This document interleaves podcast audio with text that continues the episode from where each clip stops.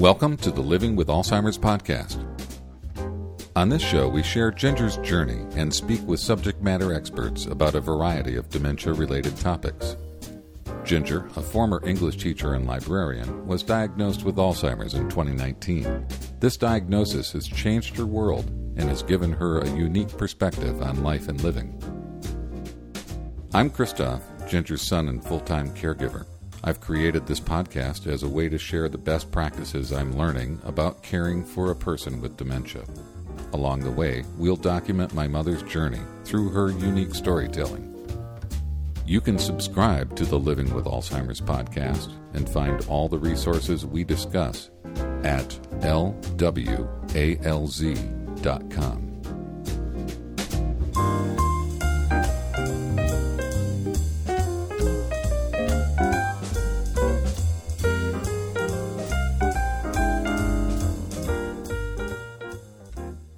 In this episode of Living with Alzheimer's, I speak with Kristen Rossi, Vice President of Development at Alzheimer's Association Michigan Chapter, about her role generating revenue to help fund Alzheimer's Association research and support efforts. We also talk about the association's mission and the many services it provides to the public.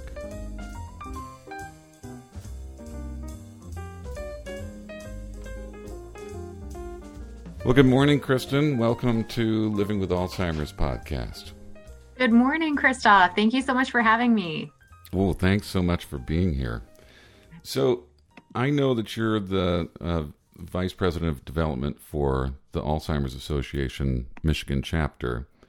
W- what is your role at the Alzheimer's Association? So really all things revenue. Um, I'm in charge of getting the funds in the door so that we can execute our programs and services and mission here in Michigan and really throughout the nation as well. We are a part of the Greater Alzheimer's Association that's nationwide, um, that's making a lot of waves in terms of research and advocacy on the national level. So a lot of what we do um, with our walks to end Alzheimer's, for example, um, really do support those initiatives as well. Okay. So the kinds of things that you do for revenue generation would be like the walk. Yeah, like the walk, we've got um, many different events throughout the state. Um, so we've got twenty-five different Walk to End Alzheimer's events um, that go all the way from Detroit up to Marquette. Uh, we even have one community-led walk in Iron Mountain. So we have many across the state. They're a big revenue generator for us. We also have a couple other events. Our Chocolate Jubilee um, uh, that raises about a million dollars each year, usually held in October. It's been virtual the last couple of years. Um, and then our Spring Soiree event, uh, we've got a couple others, a golf outing, um, um, a rock and roll kind of event. And then we also do, you know, more of the traditional kinds of fundraising, the annual appeal, um, the grant seeking, um, and, you know, just other things to kind of supplement our, our revenue income. Okay. That's a lot of things. Yeah, it is. It is. It's a lot to keep uh, afloat. Um, and you must be attending a bunch of those as oh, yes. well as, yes. you know, doing the logistics for them. Luckily, we have a wonderful team that is statewide. Uh, so we have people in every community that work both on development and programs in different areas. We kind of um, use people to the best of our ability. And then um, we've got a team that, you know, really just kind of sets out, our leadership team sets out, and we try to go to as many walks as possible.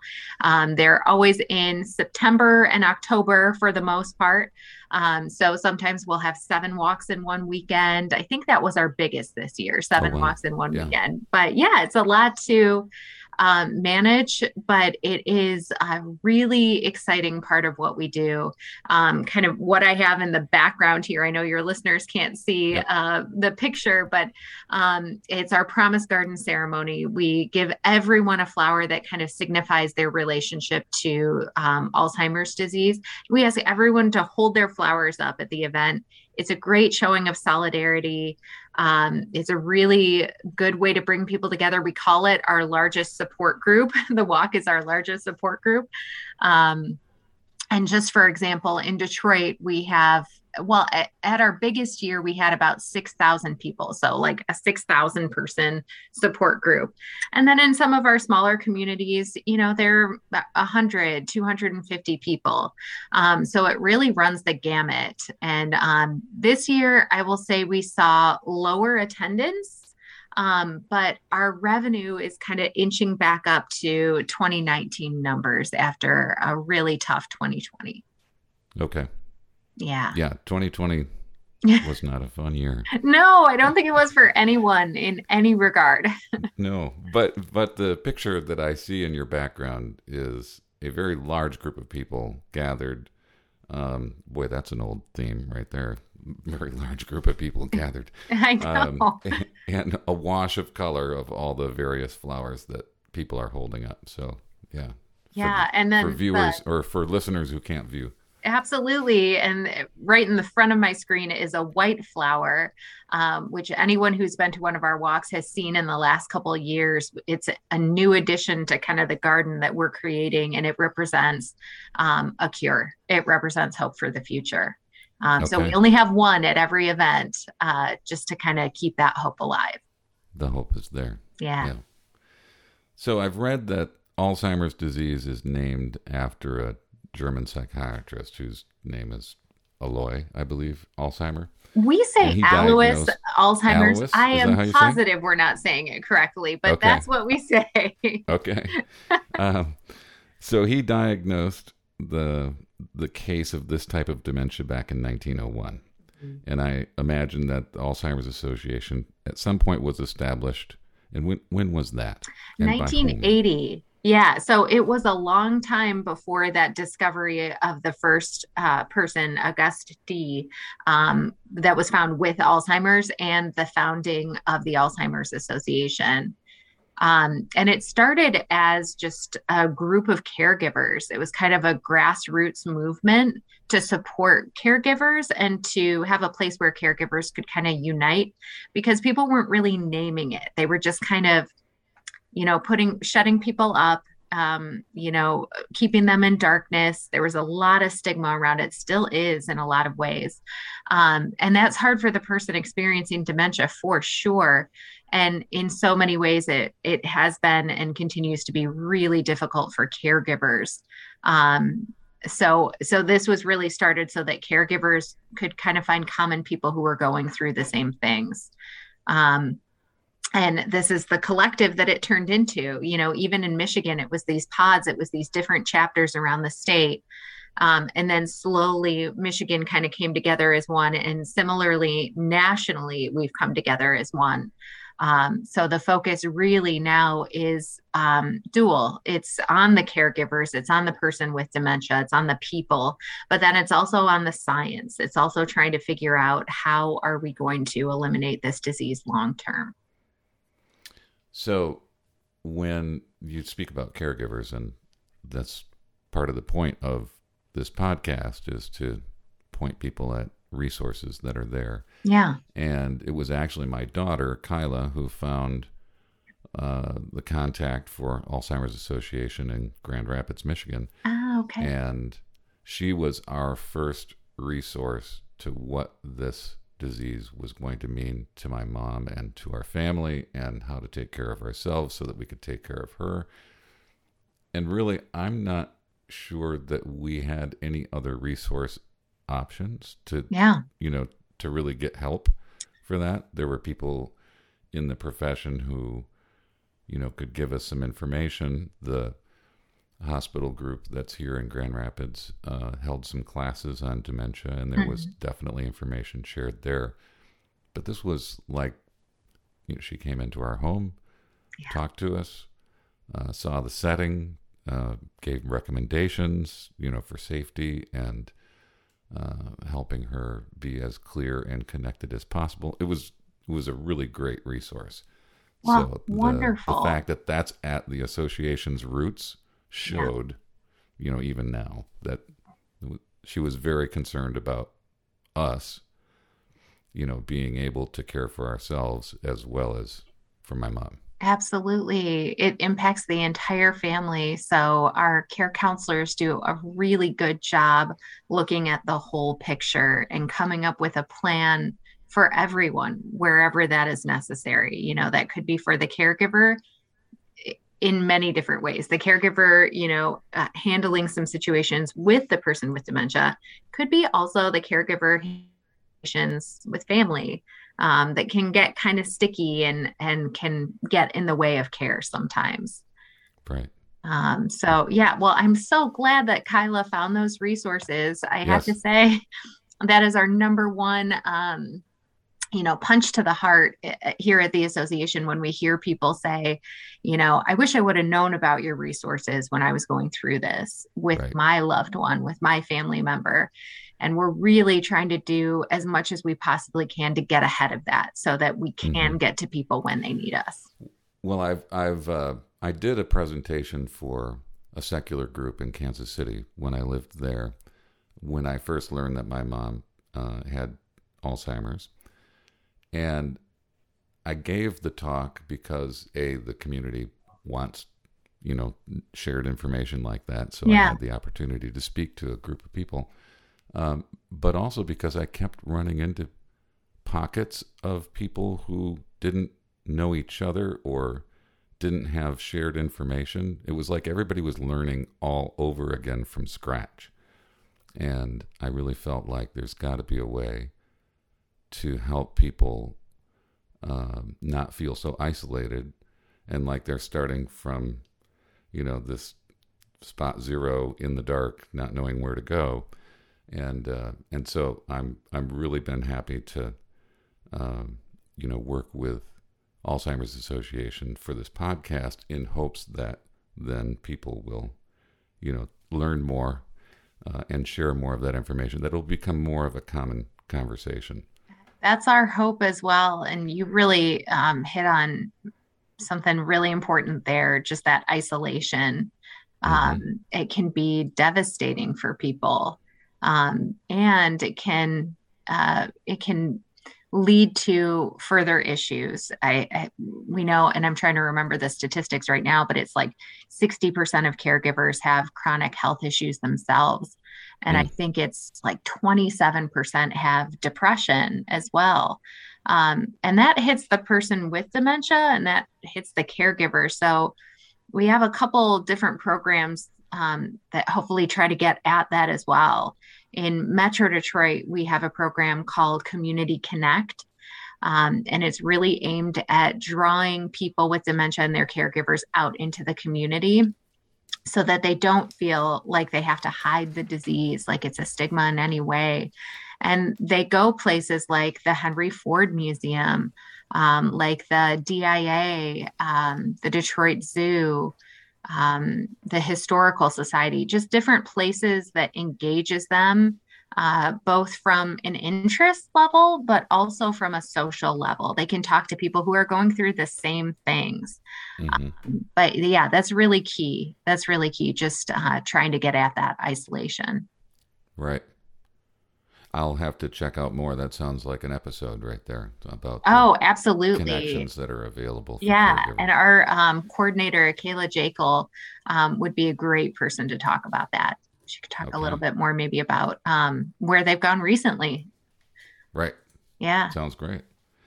So we got at it a little bit. Um, my question here is, what's the basic mission of Alzheimer's Association? So I heard you say um, the caregiver support, and I heard you say research. What what else? You got it. Um, I mean, that is that's the nuts and bolts of it. And I always kind of start with our our vision, which is a world without Alzheimer's. Um, and the mission, just to, you know, quote the entire mission for you, um, is leading the way to end Alzheimer's and all other dementia by accelerating global research, driving risk reduction and early detection, and maximizing quality care and support. Um, so that really hits on all the major tenets. Um, Accelerating research is, you know, I, I've mentioned it already. It, it's just a huge one if we're going to eliminate this disease. Um, Definitely early detection is something that we're trying to get at in just making sure that the medical community is ready to diagnose um, Alzheimer's, or dementia in general, um, and Alzheimer's, different types of dementia um, overall. And then caring for the people who are dealing with this in the here and now. Um, so if you uh, have ever seen kind of the symbol around the Alzheimer's Association, it looks like two little circles, and um, it's, we call it the brain beaker. So it's the person, it's the brain, it's the person dealing with it. And then the beaker, it's the science behind it. So those are, you know, normally the two that we um, really focus on. And we get there through so many of our advocacy efforts, um, through our walk to end Alzheimer's, getting the word out through our events.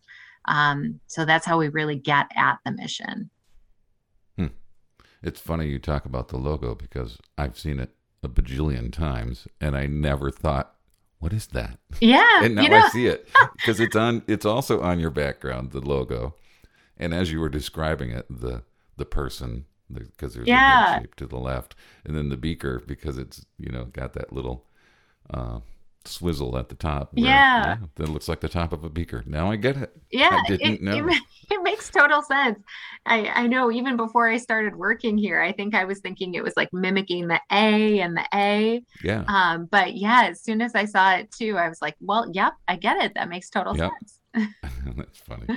So what research efforts, um, uh, has the Alzheimer's Association been focused on funding, and uh, what, if any, efforts are being planned for the future? Research yeah, plans. We have, um, a, a, it's a lot.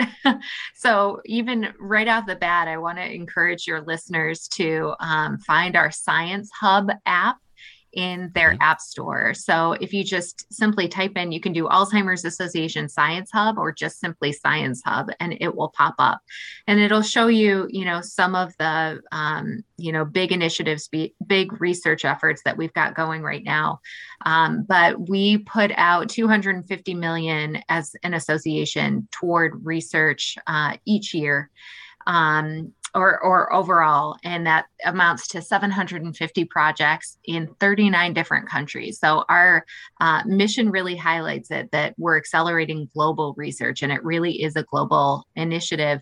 Um, we, you know, support a database that kind of captures all the global efforts um, worldwide, so that all the scientists can kind of be on the same page about what's happening. Um, We have, you know, a number of different uh, studies aimed at prevention and early detection. Um, one that's really exciting to me is called U S Pointer. Um, it's mimicked after a U- European study um, that was called the Finger Study. So, you know, we're It, there's a whole acronym to it, um, but uh, it's it's really aimed at lifestyle research and looking at, um, you know, what different lifestyle interventions might be able to lower the risk of risk of dementia. Um, There, there's a, a, a part of that study as well that looks specifically into blood pressure. Can lowering blood pressure, uh, you know, limit the um, uh, ability of dementia to kind of work its way in. Um, so we have a number of different efforts, and probably the best time to even capture all of these that are on the hub, and even some that are just coming out, you know, as each year goes by, is through our Alzheimer's International Conference. Um, we host every year. It's in the summer. It's been in the summer these last two years, and um, it's been offered virtually and in person this last year. Um, and that's really where all the global efforts really come together. Um, so that information is out there for your listeners as well. Uh, it's really, really exciting. And even this last year, um, we had uh, a new drug come out. I don't know if you've heard of it as well, but it, it's called Aduhelm. Um, and it was, you know, passed by the F D A. There was a bit of controversy around it as well. Do I think that Adu- Aduhelm is the answer, is the, you know, drug that we're going to be looking toward as the fix-it kind of catch-all for Alzheimer's? Definitely not.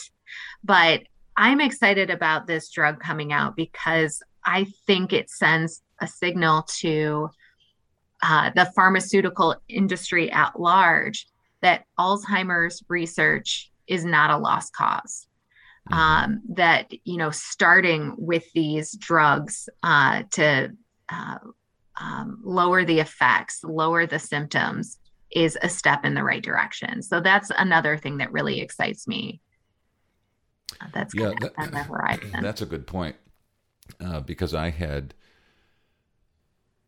I had some mixed feelings about how that whole announcement for the drug went, and um, then talking to my mom's neurologist and her feedback, uh, you know, with some of the peers of hers that she referred to, and like there was a lot of shoulder shrugging, like, hey, this is this particular drug is maybe decent for a subset of a subset, yeah, and not widely applicable. But when you think about it the other way, it's some headway. It's oh, absolutely research brought a drug to market that actually has an impact on some of the population. It means we're learning. Yeah. So yeah. When I think about it that way, it's a much more positive. Um, I, I, I'm right there with you. And I felt the same way. You know, I, I went from like fully excited, very interested in, you know, what else was coming along with this drug, to kind of wondering, bringing more questions to mind anyway. Um, and I think actually the, I don't know if you saw it, but the C B S Sunday morning um, show that was on, I think it was just this last Sunday. I uh, didn't see it. It really, it it was a good segment, and it shed some light on um, on the drug in general. And there was a gentleman um, that they interviewed that had early, or sorry, younger onset dementia. I can't remember how mm-hmm. old he was, but he was kind of saying, you know, I'm still young, I'm still raising my family. I would take this drug in a heartbeat, you know, if okay. it even has yep. a glimpse of, you know, being able to help me in subs. some substantive way, I would do it. Um, so that was, that shed some light for me as well. Um, so I think, yeah, it's, it's perspective. We're not going to get, you know, the silver bullet right now. It's not going to come out right away. It's going to be like every other disease, like every other drug, and it's going to be slowly progressing, but we really do have to start somewhere. Right. Uh, I glossed over it as you were saying it. My mind just blurred. What's the drug called again? Aduhelm. Aduhelm. Okay. Yeah. All yeah. Right. I'll look for that episode and see if I can't. It was, it I thought it was really good. Episode.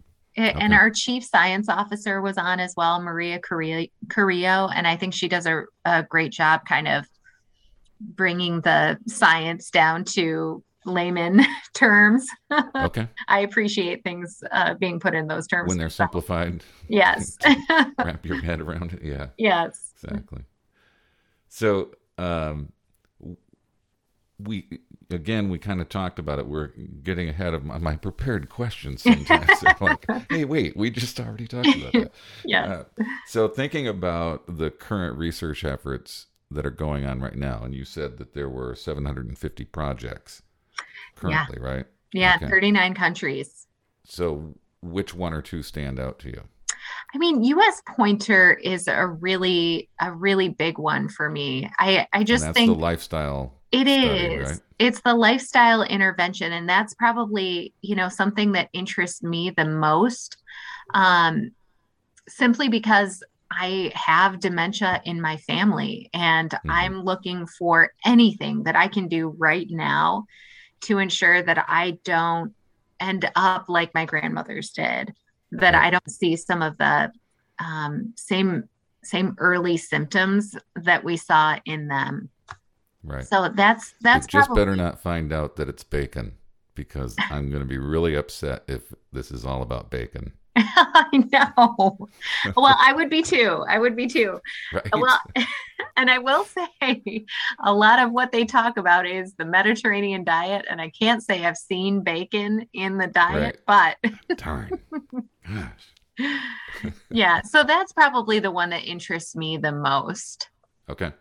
Yeah. Yeah. I'll have to look more into that. Um, because it sounds like they're probably already publishing some findings. Or... Yeah. And there's more on our website as well, um, just about the trajectory of the project, who's leading it, um, and some of the early findings.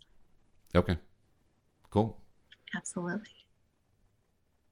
So if you find yourself repeating a few core messages to people, what what are those messages, and how can the public educate themselves uh, about the work? I think the biggest one for me is that Alzheimer's is not a normal part of aging. Dementia is not a normal part of aging. I think people so quickly resign to that. Oh, they're getting older. Oh, they're losing mm-hmm. their memory just because they're getting older. That's not what dementia is. Um, and often we talk to people that are a little bit worried when they can't find their car keys or they find them in an odd right. spot. You know, that's not so much the concern. Everybody has forgetful moments. Um, it's when it progresses to the point where you don't know what car keys are for. And, right. and we see that with people with dementia um, fairly frequently, or it progresses to that point. Um, so that's a big message um, that I like to repeat, also because I think it helps diminish the stigma. And I think it helps us call attention to what we can do to help when we're calling it what it is. Um, so, so that's a really big one. And then I think it's also difficult for people to understand. Um, and, you know, six years ago, before I started working with the Alzheimer's Association, I didn't know the difference between Alzheimer's and dementia. And we kind of use those terms interchangeably. Um, right. But I think it's important to note that Alzheimer's is kind of the umbrella term. Um, like we have cancer and then different types of cancer. Dementia okay. is is that larger umbrella term, but Alzheimer's um accounts for sixty to eighty percent of all cases. So it is the most okay. common type of dementia. The most common. Yeah. Yeah. So those My are dad the had ones. Vascular dementia, which was ah, probably okay. brought on by a stroke. Um, Parkinson's is a dementia, right? You got it. You got it. Frontotemporal dementia, Lewy body okay. dementia. Oh, Lewy body, right. Yeah. I've forgotten. Yeah, there are many, many different types, and our our staff is trained to, you know, uh, talk to anyone about whatever type of dementia that they have and kind of cater resources exactly to that type of dementia. So if you're a family and someone's just been diagnosed with any kind of dementia, you could still get sur- support services through Alzheimer's Association. Absolutely. Okay. Um, and and Kristen, it was a question that I had earlier, sure. and I skipped it because we had kind of talked to it, but since we're right here again, what, if if a person made a call, what would be the main reasons to contact association uh, because they're looking for resources? What would those main uh, takeaways be typically? Um, when so when they call, you know, what, what do they get when they call, say, our eight hundred number? Right. Well, it's probably different for every family. And, and now is a good time to mention our eight hundred number itself, because I do want to encourage everyone to call this as a first resource. So it's okay. one eight hundred two seven two three nine zero zero. eight hundred two seven two three nine zero zero. Yes. And I would say that people call, um, and, you know, another great show, if you want to continue this, is to talk to our helpline coordinator, um, because the calls are fielded nationally. That's how we're able to pick up the phone twenty-four hours a day, seven days a week. Um, but then they also come to our Michigan chapter. I never thought about that, Kristen. What's that? Sorry. I never thought about that. You, you've got the phone number. You have to have people there to answer it all the time. All the time. All the time. And I think that's what's so great about our really wide network. We do have people that answer it all the time. Um, but then a lot of the resources, requests, questions do come to our Michigan chapter for more local information when when needed. Um, so we've got a fantastic person working in that role, and I'm sure she's got stories for days she could tell us. Um, but I would say that people call for a number of different reasons. I've I've heard of instances where people call in the middle of a difficult behavior that their mm. loved one is exhibiting. Um, maybe it's uh, violent behavior. Uh, maybe, you know, someone's at their wit's end uh, with the same question being asked for the fiftieth time that day, and they cannot mm-hmm. answer it again. Um, and the helpline can help mitigate that as well. Um, but in addition to that, people call for resources like, how do I find a support group, or what is the nearest support group to me? How do I find educational resources? Um, can I get some sort of consultation for myself and my family? All those things are available. And I can say that I've called the helpline personally, um, just myself, even working here, because I I didn't know where to turn. It was on a weekend. I, I didn't want to, you know, call one of my coworkers directly. And um, not only was it super helpful in the moment, but within a week, I got just a packet of materials um, based on my specific question that I had and um, the specific issue we were dealing with with the loved one, and how to continue to contact them if I needed more help. That's great. Yeah. Yeah, because you mentioned um,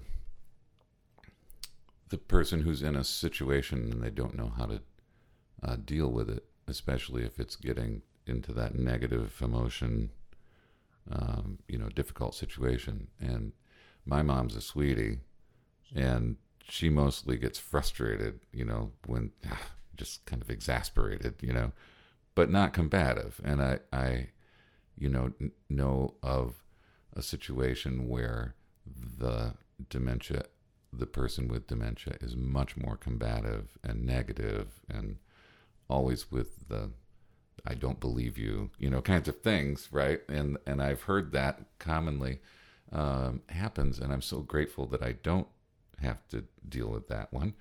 Um, but for the person who does, it's great to know that there are some resources out there of how to handle that, because that could be exhausting. Absolutely. Absolutely. And then you frankly worry for your safety and your loved one's safety. Right. Uh, a really tricky one, especially this time of year, now that winter is coming in here in Michigan, is wandering. Um, we get mm. calls on that a lot. Um, and sadly, I see stories in, in the paper all the time of um, what can happen when someone wanders in uh, very, very cold temperatures. And we have a whole list of things that you can do to help keep your loved ones safe, help keep them indoors um, if they are prone to wandering. So, yeah, it's... multi-layered. So that, that brings to mind again about the number and why calling could be helpful, because I know there's so much information on the website. Sometimes it's just hard to find exactly yeah. what you need and, and the ability. Oh man, there's so many companies where I'm just like, just talk to me, please. You yes. know, and so I, I love that you can call and talk to a person and, you know, they can point you to the right resources. I, I am that person. I'm the person who I don't want to chat. If I have a customer service inquiry, right. I don't want to do the little, you know, chat room thing that they have. I don't want to send an email. I want to talk to a person, and I want yep. them to help me directly. Exactly. Um, so yeah, if you're that kind of person, then this is definitely, uh, definitely a helpful tool. On the other hand, if you're not that kind of person, um, you can also uh, send a helpline email. Um, so, and I believe okay. that one is, um, well, I know ours is helpline g m c at a l z dot org, but I can get you that for your listeners as well. Uh, That'd be great. Yeah, absolutely. And and the other thing, I've I've used the search function on Alzheimer's Association's website, and it's very good. I mean, yeah, you you can get to the topics pretty quickly. And, and typically if it's, uh, I've found that if it was a fairly common question, you know, like about travel, we were going to travel with my mom. Oh, yeah. And we were like, how do we do that? You know, without her being completely disoriented, yeah. what can we do? And, uh, those resources were very easy to find, but I didn't even think to call. Now I will just yeah. call. Well, good. Yeah. And I'm glad they were easy to find. Like you say, there's so much information out there. It's hard sometimes to hone in on exactly what you need or what you want. Right. Um, so, so yeah, I'm glad that both, both resources are available for, um, for everyone. Yeah, that's great. So you talked about your role, and one of those had to do with the walk. So you just wrapped up the big walk for Walk to End Alzheimer's in twenty twenty-one. What what were the goals for that event, and how did how did things go? So better for, than twenty twenty, I know. Yes, much better than twenty twenty. Uh, yeah, we're looking we're looking really good. Uh, so we just wrapped up our our Metro Detroit uh, Walk to End Alzheimer's. It was our last one of the season. Um, we uh, we had it gold at six hundred sixty thousand dollars. You know, just trying to inch our way back up to where we were previously, and we are now, I'm happy to report, at seven hundred nine thousand. Wow. All so right. exceeded. we we exceeded our goal. We're very, very happy about that. Um, it's uh, I, it gives us a lot of hope for next year as well, because, like I said, we we saw lower attendance throughout the state, but um, pretty good revenue, getting us back up to our twenty nineteen numbers. Um, so we're we're looking really good there. You know, we're over two million for the whole state, um, and it just gives us a lot of hope for next year that not only will we be able to sustain and grow revenue, uh, but we're also, I'm hoping, going to be able to welcome more people to events as people do get more comfortable going back out in public. Uh, all of our events are outside. All of our walk events are outside, um, and that worked out this year, especially with people kind of dipping a toe into, uh, you know, what gathering looks like in twenty twenty-one. Right. So, uh, so I hope to see higher attendance next year. That's great. So in big basic blocks, those revenues that you're generating are going to support what? Care, support, and research. Yeah. So everything, okay. It's full mission. It's full mission. Um, so I, I feel really good about being able to hit on each one of those points at our walks and to talk to people about research and what our research efforts are looking like. And then also what's available right there in their community, as well as nationwide. Like when we're talking about helpline, when we're talking about someone being there to answer the phone all the time, that's part of what we're raising money for. Right. Um, and then, of course, the the tireless advocacy efforts in, in public policy, in the public policy realm, um, on the state and federal level, just to make sure we're getting the attention for Alzheimer's disease that it warrants. Um, right. And so that we can get that bigger um, N I H uh, funding that is necessary um, to pave the way for all large-scale research efforts. So if I wanted to participate in one of the walks, yeah, what what does that look like? So you can go to alz.org slash walk. And it'll show you a map of the entire United States. You can put your zip code in, you can put your state in, you can put your city in, and you can just see what there is in your community. I also know people that um, are really dedicated to the walk that like to go on location and walk in different places. Um, we have one family that just recently went to Arizona and they coordinated it. So it would be at the time that the, I think it was Sedona or, or maybe Phoenix, Phoenix walk was happening. So it happens in over six hundred communities nationwide. Um, and like I said, twenty-five here in Michigan. So you can find the one nearest to you. You can find the one where you have family or maybe a loved one struggling with the disease. And uh, you can you can walk there. There is no fee to join. We welcome absolutely everyone and every ability level. We keep the loops. Usually we do about a two mile loop for the walk, um, but we have a shorter loop so that, you know, anyone can participate. Okay. That was one of my questions was, what am I up for? Yeah. You know, what am I committing myself to? Yes. Uh, and then the other is how do you, if, if there's no fee related, how do you raise revenue from the event? All of our teams and participants. Um, so Walk is a year-round initiative. It's kind of a campaign that we do year-round. We have committees in each one of our communities that kind of help make sure that everything's on target. We put an aggressive goal out for everyone, and our communities are fierce. They are charging toward those goals. Um, so all year round, we're working with participants. We're working with team captains um, to make sure that, um, you know, they've got all the resources that they need uh, to, to raise funds. And in addition to that, we also are supported by sponsorships in each one of our communities. Okay. Yeah. But the walk itself, me going and walking, I'm not having people like donate money because I took so many steps or whatever. I mean, there are some things that are set up like that, but so some people how... do. Yeah. It's okay. Not a requisite part. I I think, um, what you're talking about is like that walkathon model, right, where it's like, exactly, you know, fund a particular number of steps or mile. Yep. Um, and some teams do set themselves up that way and are very, very successful. Um, that's not a prerequisite. That's not something that, you know, people have to do, but people raise funds in all kinds of ways. I'm always surprised, um, always impressed how people do it. Um, one of our top fundraisers does um, crafts. Like during the pandemic, she would sew masks and sell them for a donation. And okay. um, she was able to raise um, under just under ten thousand dollars with that. Um, wow. And then we have uh, another person that actually participates in the Detroit Walk, and she is from the Alpena area, and she does a comedy night with all of her family and friends. She's done it for many years, and she does very well fundraising through that. Um, so we have some really, really creative participants and really creative team captains. That's very interesting. Yeah. Yeah. The our our biggest hope is that people Um, see this cause, um, see their connection to it and their family's connection to it, and kind of say, I'm going to start a team. I'm going to, you know, participate in a big way. And our hope is that they become a team captain and join all of their family and friends to their team so that they can, you know, grow their support um, within that team.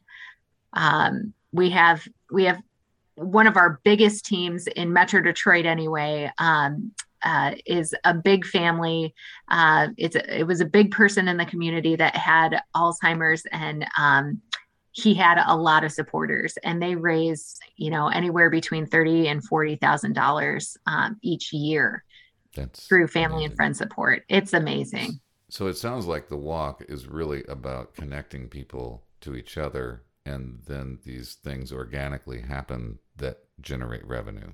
You've got it. Yeah. Happen. Some, okay. some do happen organically. I, I think that any team captain will tell you that um, they have been just bowled over by the support of their family and friends, that people come out of the woodwork that you never, for example, on my team this year, I had someone from my high school um, give me a donation because his wife Uh, his wife's father is struggling with a disease. I haven't talked to this person in many years.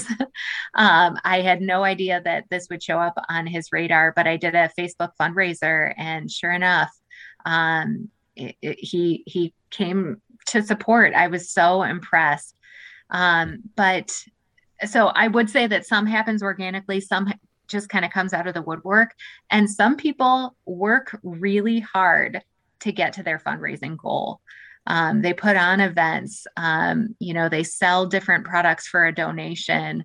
Um, they, they work with their family and friends to kind of, um, amp up support. Um, so I, I'm really, we've got some great participants that do a really good job. Some people get employer support. That's a, that's a big one as well. Okay. Yeah. They talk to their employer. They do like a casual for a cause day at their work, um, which is really helpful. Different companies match their gifts. And many times they didn't know that coming into this. They're just coming right. in thinking, I want to make a difference. I want to do something. And uh, more and more people are affected than you even realize when you set out to do this. Hmm. So if a listener wanted to go and donate, that website is pretty easy, I believe, right? Absolutely. I would say find the walk that you would like to align yourself with. Um, and you can give a general donation to that walk. You can find a team member or a team captain um, that you might know in that area, or you can start your own. I would really encourage, um, you know, someone just looking into this for the first time um, to sign up as a participant themselves. And you'll okay. see all kinds of resources once you do that. You have um, kind of a back end view to what you see on the, the website. Um, and then if you've got again, family and friends, A L Z dot org slash walk. You got it. Yep. You okay. got it. Yeah. Yeah. And you can find any, any walk that you're, you're interested in there. And uh, on that main page too, once you take that to whatever community you're interested in, if you scroll all the way down, you can look at some of the top teams and top participants. Okay. um, and just see what they've been able to do. Um, so it's, uh, it's pretty impressive.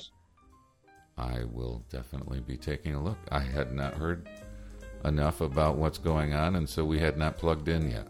Oh, yeah, absolutely. And I'm happy to share some of those resources directly to you as well, if you Great. Put it on your webpage. That's awesome.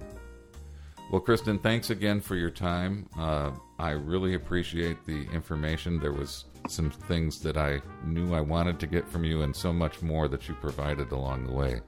Thank you so much. Thank you so much for having me and for bringing this conversation up. I, I think it's so important, and the work you're doing to kind of communicate this out and make sure that everybody, um, you know, knows where they can turn for help and support is wonderful. So thank you.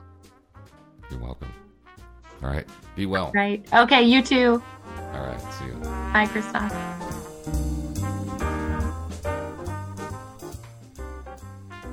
Thank you for listening to this episode of Living with Alzheimer's. Please visit the Living with Alzheimer's website at L W A L Z dot com, where you can subscribe to the show and find all the resources we discuss in podcast episodes. We'll see you next time on the Living with Alzheimer's podcast.